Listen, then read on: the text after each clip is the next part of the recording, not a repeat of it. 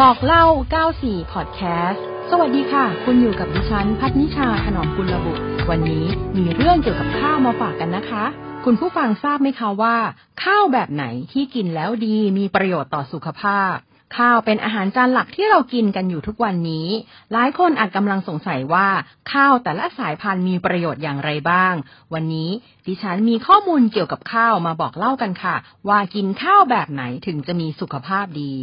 ข้าวชนิดแรกนะคะก็คือข้าวไรซ์เบอร์รี่ เหมาะสำหรับคนรักสุขภาพ เพราะว่ามีสารอาหารที่สำคัญหลากหลายชนิด เช่น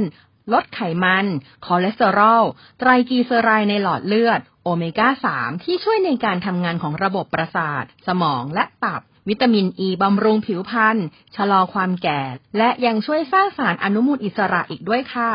สองคือข้าวหอมนิน ข้าวหอมนินมีคุณค่าทางโภชนาการสูง รวมสารวิตามินบีไว้ครบ มีทั้งวิตามินอ e, ีโปรตีน เหล็กและสารอาหารอื่น ๆ สูง ธาตุเหล็กที่มีอยู่ในข้าวหอมนิน เมื่อทานเข้าไปร่างกายสามารถดูดซึมซับได้เลย โดยนำไปใช้ประโยชน์ในด้านการบำรุงโลหิตได้ทันที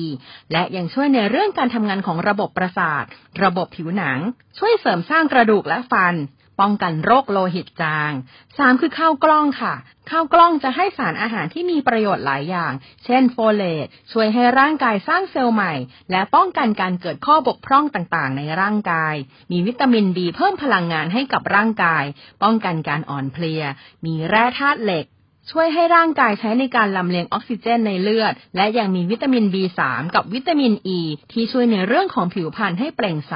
แถมยังมีแคลอรี่ที่ต่ำอีกด้วย ข้าวชนิดสุดท้ายคือข้าวแดง ซึ่งเป็นข้าวที่อุดมไปด้วยธาตุเหล็กและทองแดง ช่วยบำรุงเลือด จึงเหมาะสำหรับผู้ที่มีปัญหาโลหิตจาง มีวิตามิน B1 และ B2 ช่วยบำรุงสมอง มีเบต้าแคโรทีนบำรุงสายตา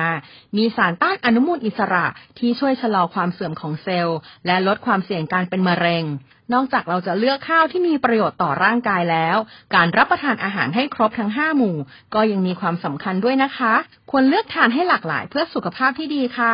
ขอบคุณสำหรับการติดตามรับฟัง สวัสดีค่ะ